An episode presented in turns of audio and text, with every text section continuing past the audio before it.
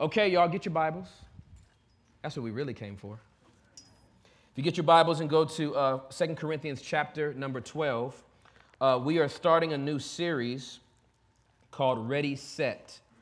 And, uh, you know, when you hear those two words, ready and set, uh, what is the, the, the, the next word that usually comes after that? You can say it louder. You can say it even louder than that. You can say it even louder than that. You can say it even louder than that. Ready, set, go. Yes, baby. That's what I'm talking about. Yes, we will go.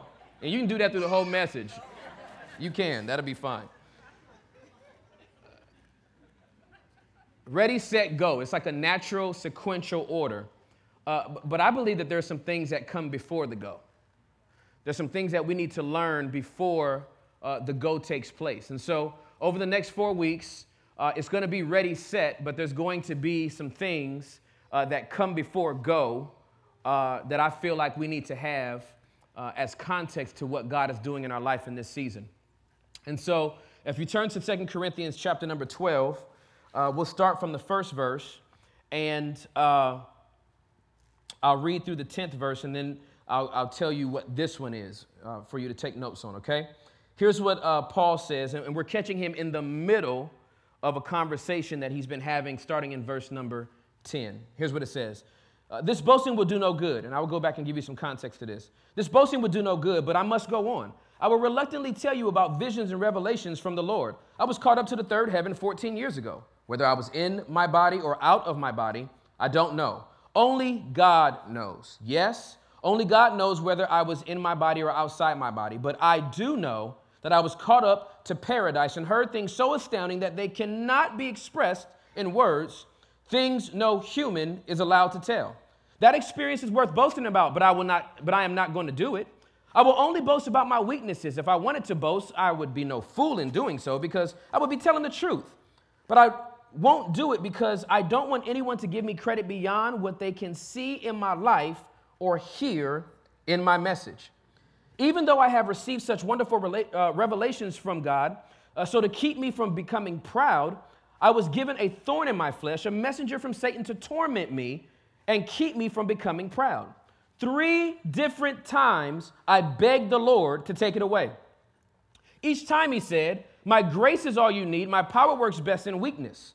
So now I'm glad to boast about my weaknesses so that the power of Christ can work through me. That's why I take pleasure in my weaknesses and in the insults, hardships, persecutions, and troubles that I suffer for Christ. For when I am weak, then I am strong. It's good stuff. So, uh, this message uh, is entitled Ready, Set, No. Ready, set, no. Bow your heads, let's pray. Holy Spirit, help us to process no. Amen. Um, the Apostle Paul is uh, one of the key individuals in the New Testament that helps us to shape our theology, helps us to understand uh, context to things like justification, propitiation, sanctification. Really, all the Asians, N- not Asians, Asians. What's interesting about Paul is that he is a guy that has been used by God uh, in a very unseemly manner. What I mean by that is, you would think that if God wanted to use somebody that would write over a third of the New Testament, you would be looking for somebody that was devoted, maybe a disciple, someone that's been with you, uh, not a person that was killing Christians. It just seems like you wouldn't go for that guy. That if you were to hire somebody it wouldn't be somebody that was so vehemently opposed to who you are that he was looking, seeking to not only arrest those people, but have them killed.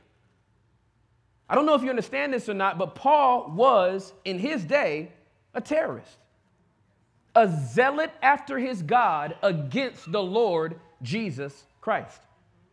And God took a terrorist, transformed his heart, dropped the religious scales from his eyes, and began to use him in the most pro- profound ways that we have in the New Testament. Paul started churches, Paul did uh, uh, discipleship. Uh, the pastoral letters that we have are written by Paul. He, he did a bunch of stuff that was absolutely amazing. There's a little bit of more context I want to give you because what we're reading in chapter number 12 of uh, Second Corinthians is Paul defending his apostolic authority. If you read chapters uh, uh, 1 through 9 of Second Corinthians, it's very light. It's very, I love you. You're a great church and you're great people. And, and I just want to encourage you in the things of God. And, and let's just give to the church in Jerusalem and let's, and let's submit ourselves to, to, to having open hearts to give. And I don't want you to give under compulsion. And all of a sudden it gets to chapter number 10 and it turns quick. It is a sharp turn. It goes from this is great and you guys are awesome and I'm, you're like family and like my kids and and and and and, I, and if I needed a letter of recommendation, I would get it from you and and this is fantastic. And then it gets to chapter 10 and he's like, y'all don't know who you're messing with. I mean, I don't, I don't know, I don't know who, who you think you are, who you've been listening to. It just changes. The whole tone changes. And here's what was happening. There were some other people that had come into Corinth claiming to be people that proclaimed the gospel message, but what they were doing was spreading confusion in the Corinthian church and telling everyone that Paul's not a real apostle. You should stop listening to him. And Paul got a little bit upset. I'm gonna read you something in 2 Corinthians chapter number 11, uh, and I just want you to pick up the tone. I'm gonna try to read it in his tone, okay? Uh, uh, he starts saying, Are they Hebrews? So am I. Are they Israelites? So am I. Are they descendants of Abraham? So am I. Are they servants of Christ? I know I sound like a madman, but I have served him far more. I have worked harder, been put in prison more often, been whipped times without number, and faced death again and again, five different times. The Jewish leaders gave me 39 lashes. Three times I was beaten with rods. Once I was stoned. Not high. It's not that contemporary of a version. Literally stoned. Okay? Once I was stoned. Three times I was shipwrecked. Don't ever get on a boat with Paul. Once I spent a whole night and a day adrift at sea. I have traveled on many long journeys. I have faced danger from rivers and from robbers. I have faced danger from my own people, the Jews, as well as from the Gentiles. I have faced danger in the cities, in the deserts, and on the seas. And I have faced danger from men who claim to be believers but are not. I have worked hard and long, enduring many sleepless nights. I have been hungry and thirsty and have often gone to bed without food. I have shivered in the cold without enough clothing to keep me warm. Besides all of this, I have the daily burden of my concern for all the churches. Here's his tone. After all I've been through, the last thing I thought I would have to do is to prove to you that I love you. He's a little bit upset. And I can completely understand why. He then kind of turns his attention, again, speaking almost like a, like a, a madman or, or, someone that would be full of arrogance. He wasn't trying to do it, he was just trying to prove a point. He was saying, I, I, I've seen revelations I can't even share with you. Like all the stuff I wrote down to let you know about sanctification, justification, propitiation, the second coming of the Lord Jesus, breaking down communion, all that stuff, that's just the stuff I could share. But I was taken to the third heaven. I don't know if I was in my body or out of my body, but I was gone. And I was taken up into the third heaven, and, I, and I've seen stuff I cannot share with any other human being. I've had experiences with God that I can't share with anybody else. And instead of having a great reward for that and boasting about it, here's the reason why I don't boast God, God sent a thorn, a, a messenger from Satan to torment me. And, and I went to him three different times and asked him to take it away. I want you to think about that. If there was anybody who deserved to have a prayer answered, it would have been Paul. Get stoned, left for dead, shipwrecked three times, beaten across your back 39 times, times five. Would think he would get a prayer answered. Theologians don't know if this was an individual or bodily sickness. I've heard throughout the years many people try to pontificate what Paul's thorn could have been. I'm glad it was not listed.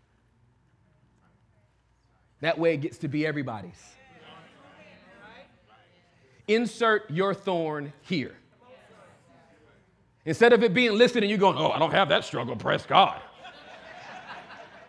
the fact that it was just a thorn lets you know every single one of us have the potential to have one of those. Whether in the body or outside the body, there can be something that is in your life that causes you such deep consternation that it drives you to your knees for an answer.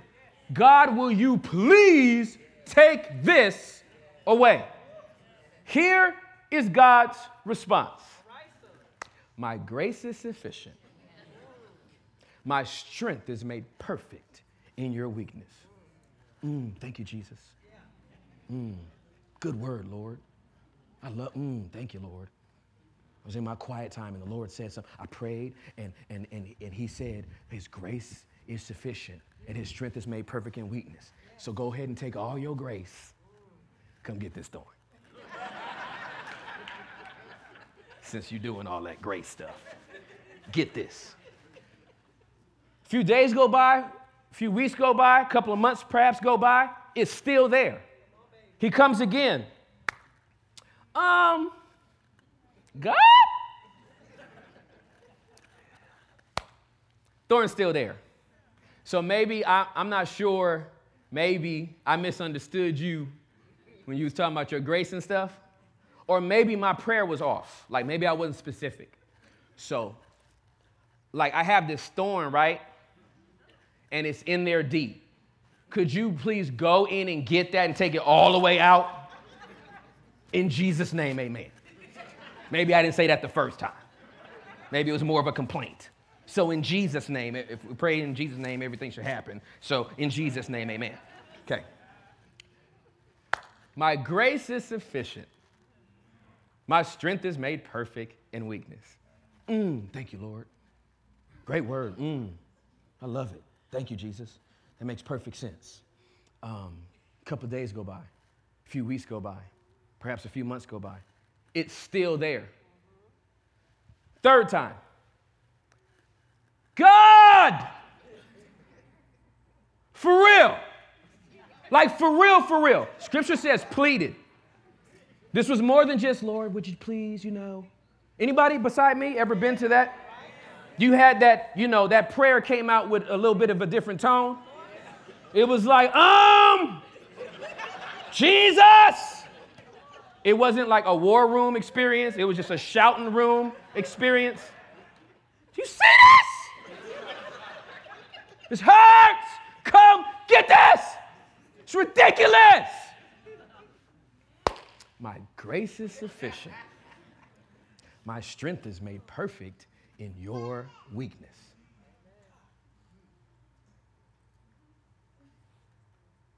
What do you do when the answer is no? Because, I mean, think about this. This is like the greatest answer ever. But let me tell you what it strongly implies no. It sounds great, doesn't it? My grace is sufficient. My strength is made perfect in weakness. We quote that all the time. All you're doing is quoting the answer that means no. Here's one of his premier apostles to establish the foundation of the church for the next 2016 years. The guy has a legitimate prayer. It already seems like he's been through enough. And the answer is no. I'm not going to do it. That starts messing with people's minds. Is my prayer life off? Do I have sin in my life? I must have done something wrong because I'm asking the Lord and He's not answering. So it must be me. The enemy starts coming in with all these thoughts. You forgot what you did five years ago. Starts peppering you. You, you remember when you stole that sandwich when you were seven? God still hasn't forgiven you. I, I, I promise you, the enemy starts jumping on your head. But perhaps there's a different thing that's happening when we're faced with a no from God. And there's three points that I want you to write down that I hope will help you. Point number one, write this down. And, and, and if you want to put something above these three points, it's three things that happen when we get a no. Maybe I should have put it's three things that should happen when we get a no. There's a lot of ways that you can respond. I think these are three ways that will give you more perspective. Point number one write this down. Something dies in us. Something dies in us. When we get a no, something dies in us. It could be our ego, it could be our pride. Depending on what it is, it could be our hope, it could be our faith But something dies in us. My sons, uh, Nathan and Noah, uh, have do, two different responses to the word no. Uh, Nathan uh, uh, cannot take a no.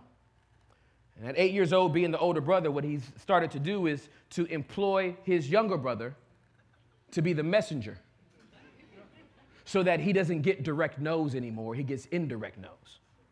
So uh, uh, uh, what kids don't know around that age is that our ears as parents work very, very well. And, and, and we can hear them even when they don't think we can hear them. And so uh, I can actually hear Nathan telling his brother who thinks he's whispering, Go ask dad if we can play video games. And Noah, who's absolutely impervious to the word no, just walks right up to me. Daddy, can we play video games? No. He just walks away. Let me tell you why Nathan stopped asking me himself because when I say no to him, his entire body shuts down. It's almost like I didn't say no about video games. It's like I said no about him. Like, like, no, you person who plays video games. And that's how sometimes we process with God. Sometimes when we get a no, we feel like God is judging us instead of the thing that we're requesting. And the enemy comes in and says, See, he doesn't love you. I bet you'll stop singing Good, Good Father now. He's not perfect in all of his ways, because if not, he would have just, how come he didn't answer your prayer? The enemy starts to come in. But something starts dying in us when we receive a no. Point number two, write this down. Someone lives in us. When that something dies in us, someone has the opportunity to live in us, and his name is the Holy Spirit.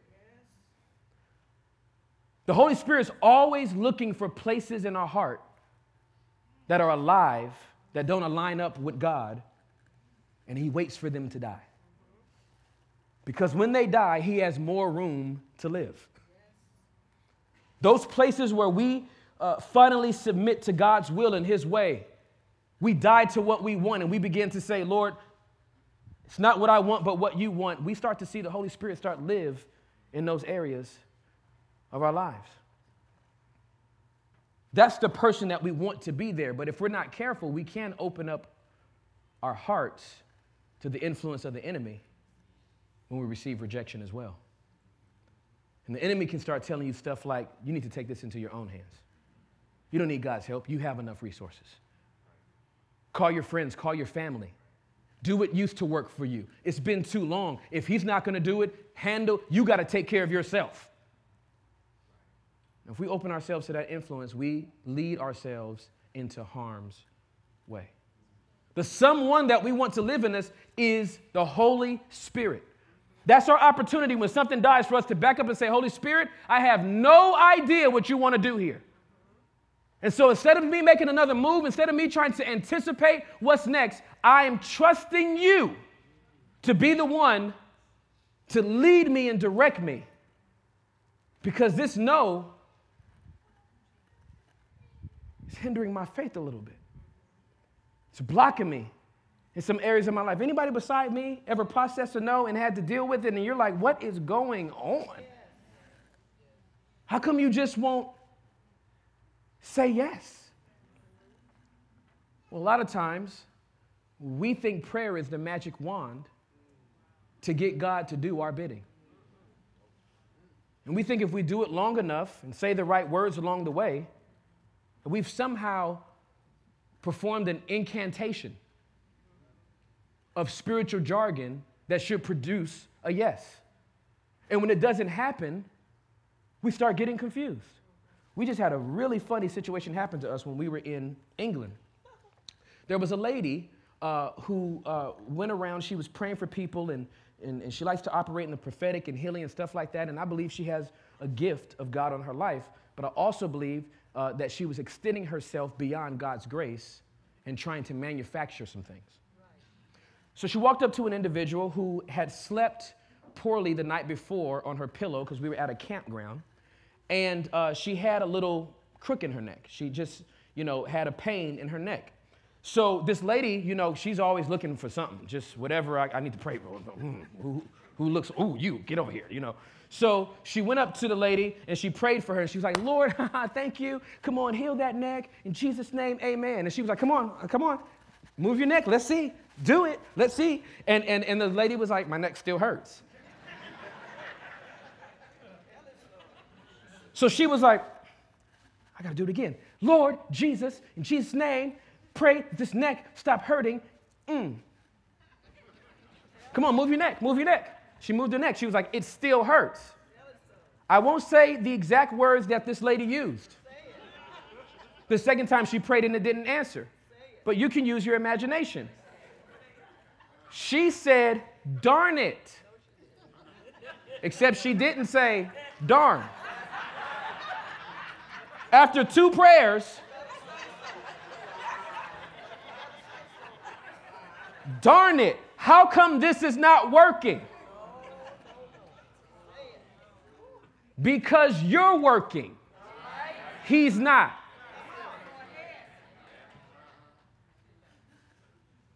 When it's not working, stop. You're embarrassing yourself and us.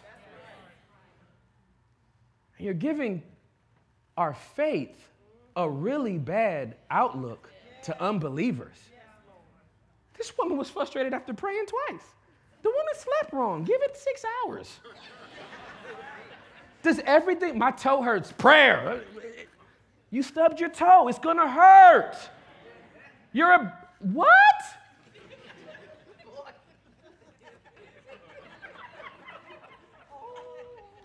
Paul had a thorn that was given to him. Thank you, Holy Spirit. Paul had a thorn that was given to him by God.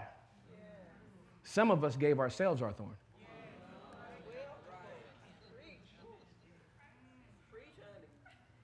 Whether it was a habit we indulged in over and over again, now we're trying to give it up, and our body's like, no way. You did this for 25 years. We're not giving that up that easy. And you start saying, I have a thorn in my flesh. Yeah, you drove it in. You started when you were 11, now you're 40. Lord, take it away. My grace is sufficient. My strength is made perfect in your weakness. And what an amazing way to say no. No, I don't need your strength. Use mine. No, I don't need your help. Use mine. No, I don't need your answer. Here's mine. Grace. I know that's not what you want to hear. I know you want to come in and have a different praise report. Can you imagine Paul going back to his small group after the third time that he prayed?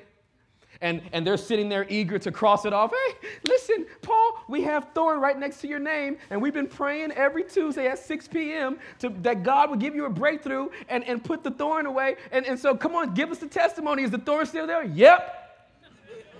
Man, All right, we'll keep your name on the list. Nope.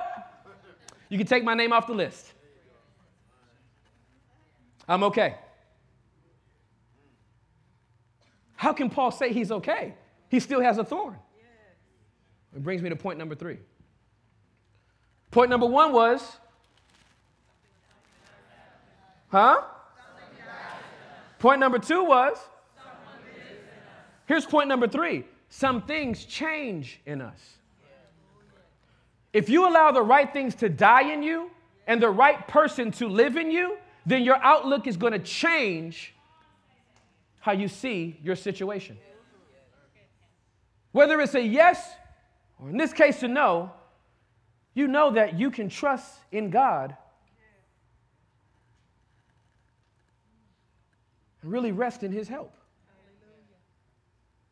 Some things change in us. Here's, here's what Paul says, uh, starting from verse 8 again.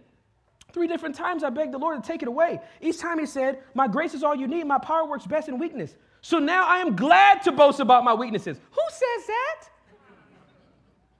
So that the power of Christ can work through me. That's why I take pleasure in my weaknesses. Who says that? And in the insults, hardships, persecutions, and troubles that I suffer for Christ. For when I am weak, then I am strong. Can you imagine going to the prayer group the next week and going, hey, Paul, is the thorn still there? Woohoo! Yes! Uh, got the thorn right here. Want to see it? Woo! It is still, look, it is huge too. I'm so happy with this thorn. Who says that? Somebody who's died to their own will, died to their own way had the Holy Spirit live in them and give them a different outlook on their situation. And it changes the way that they see their entire world. Let's make no mistake who answers Paul. It's not an impression of the Holy Spirit that Paul received. Go back and read it in your Bibles. Those letters are in red. I just got in my quiet time a, sense that God's grace was going to be enough. No. The answer came from Jesus himself. Jesus responds to Paul and says, My grace is sufficient. My strength is made perfect in weakness. Can I give you what I believe Jesus' strong implication was behind that statement? Peering over the balcony of heaven, seated right next to his father. Hey, Paul, stop asking. The answer is no. And before you think I'm being insensitive, buddy, remember, I know a thing or two about praying for something to pass.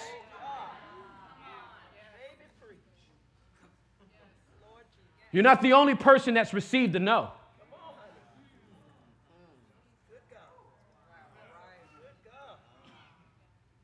You're not the only one that God has looked at and said,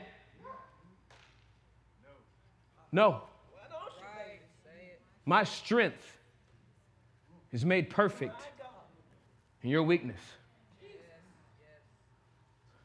Sometimes the no's produce something that a yes never will.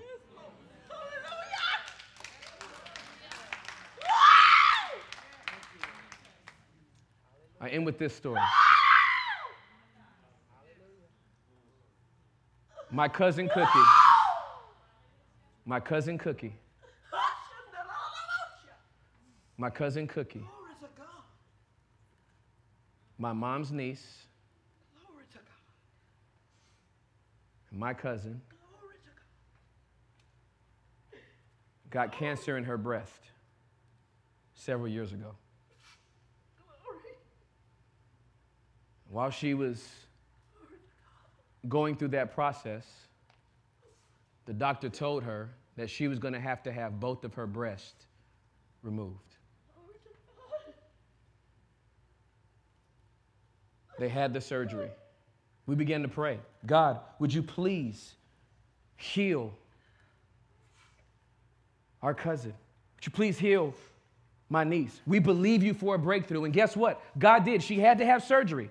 She had both of her breasts removed, but God healed my cousin. She was cancer free. And we all rejoiced. And then we sang Good, Good Father again. Actually, we didn't. The song wasn't out yet. But we began to sing a song that talked about and testified of his goodness. And before we could really sing the song good, the cancer came back. And my cousin Cookie, she had this very light voice, almost akin to a cartoon character. Anytime you would see her, how you doing? It's so good to see you. All of her late words were elongated. Hi, it's so good to see you. Oh, it's so good to see you, Timmy. She was this infectious, bubbly spirit. Would serve anybody.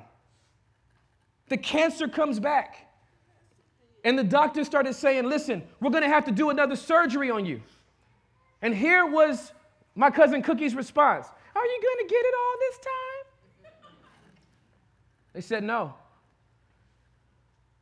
We're not going to be able to get it to spread too much, but at least it will make you a little bit more comfortable. Maybe it will lengthen your days. And here was her response Well, then I'm just not going to do it again. Which sent the family temporarily into a little bit of a shock. What? You have to have the surgery. And, and, and, that's a little bit of selfishness on our part, right? We, no, no, fight, live. We love you. We want to see you. She was in pain. She was like, no, not happening. She made this profound statement one day that really set everybody back. And you could tell at that point she had processed the three points that I was talking about in this message. The doctor said, okay, we want to schedule a surgery. And she says, like, yeah, no, I'm not going to have the surgery. And the family's like, how come you're not going to have it? She said, look, I'm in a win-win situation. I don't even see what the big deal is. Either the Lord's going to heal me, I'm not going to have cancer anymore, and we can give him the glory for that, or I'm going to die and be with him in glory. That's the perspective of a person that's prayed for a different outcome, but allowed the Holy Spirit to live on the inside of them and change their perspective about their situation. She wasn't the only one that had to do that, her husband did too. She died. And at her funeral that I eulogized, we were having a celebration because when people die in the Lord, we have a party for them. I mean, the, the, the, those that die in Christ, we, we know we're going to see them again. So we have a full out party. We still cry. We're going to miss them. But we are like, you made it to heaven. You're back home. We'll see you soon. It's a homegoing, it's a celebration. We were, they were singing a very spirited song, and in the middle of that song being uh, uh, sang, my cousin Sherwin stood up and walked to the open casket of his dead wife. And he had his head down for a moment, both hands on the edge of the casket. He just threw his hands up. Started worshiping the Lord. And in that moment, I knew that he had accepted his no. To be able to praise God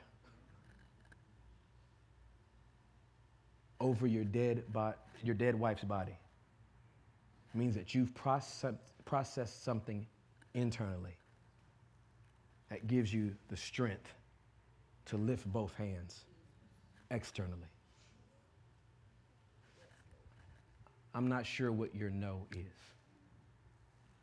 People spend so much time trying to figure out Paul's thorn, they forgot how to process his prayer. This is not about what you're going through, it's about how. If you want to deal with a no, let everything you think should happen die. Let the Holy Spirit live, and it would change your perspective. Would you bow your heads and close your eyes? What is the Holy Spirit saying to you through this message?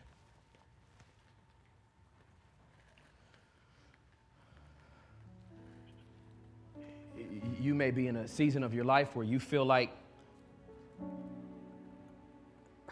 I need an answer. I'm sick of going through this. I'm dealing with an ailment in my body. I'm dealing with a, with a bad report from the doctor. And I've done all the stuff I know to do. I've covered myself in olive oil and I've prayed and I've done all the stuff. I've, what else do I need to do? I don't know if you have a short term no or a long term no. What I do know is you need to process it correctly.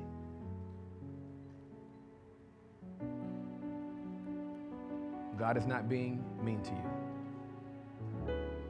He's bringing His grace to strengthen you. So, in a moment, we're going to pray a prayer. And at that time, I'm going to ask you to stand. And we're going to sing one last song. And if you need prayer for any reason, our altar ministry team is here to pray with you. We would love nothing more than to do that. So take advantage of it if you need it, okay? Don't leave without getting the prayer that you need. Holy Spirit, I pray that you would draw every person that needs prayer. In Jesus' name. Amen. Would you stand to your feet?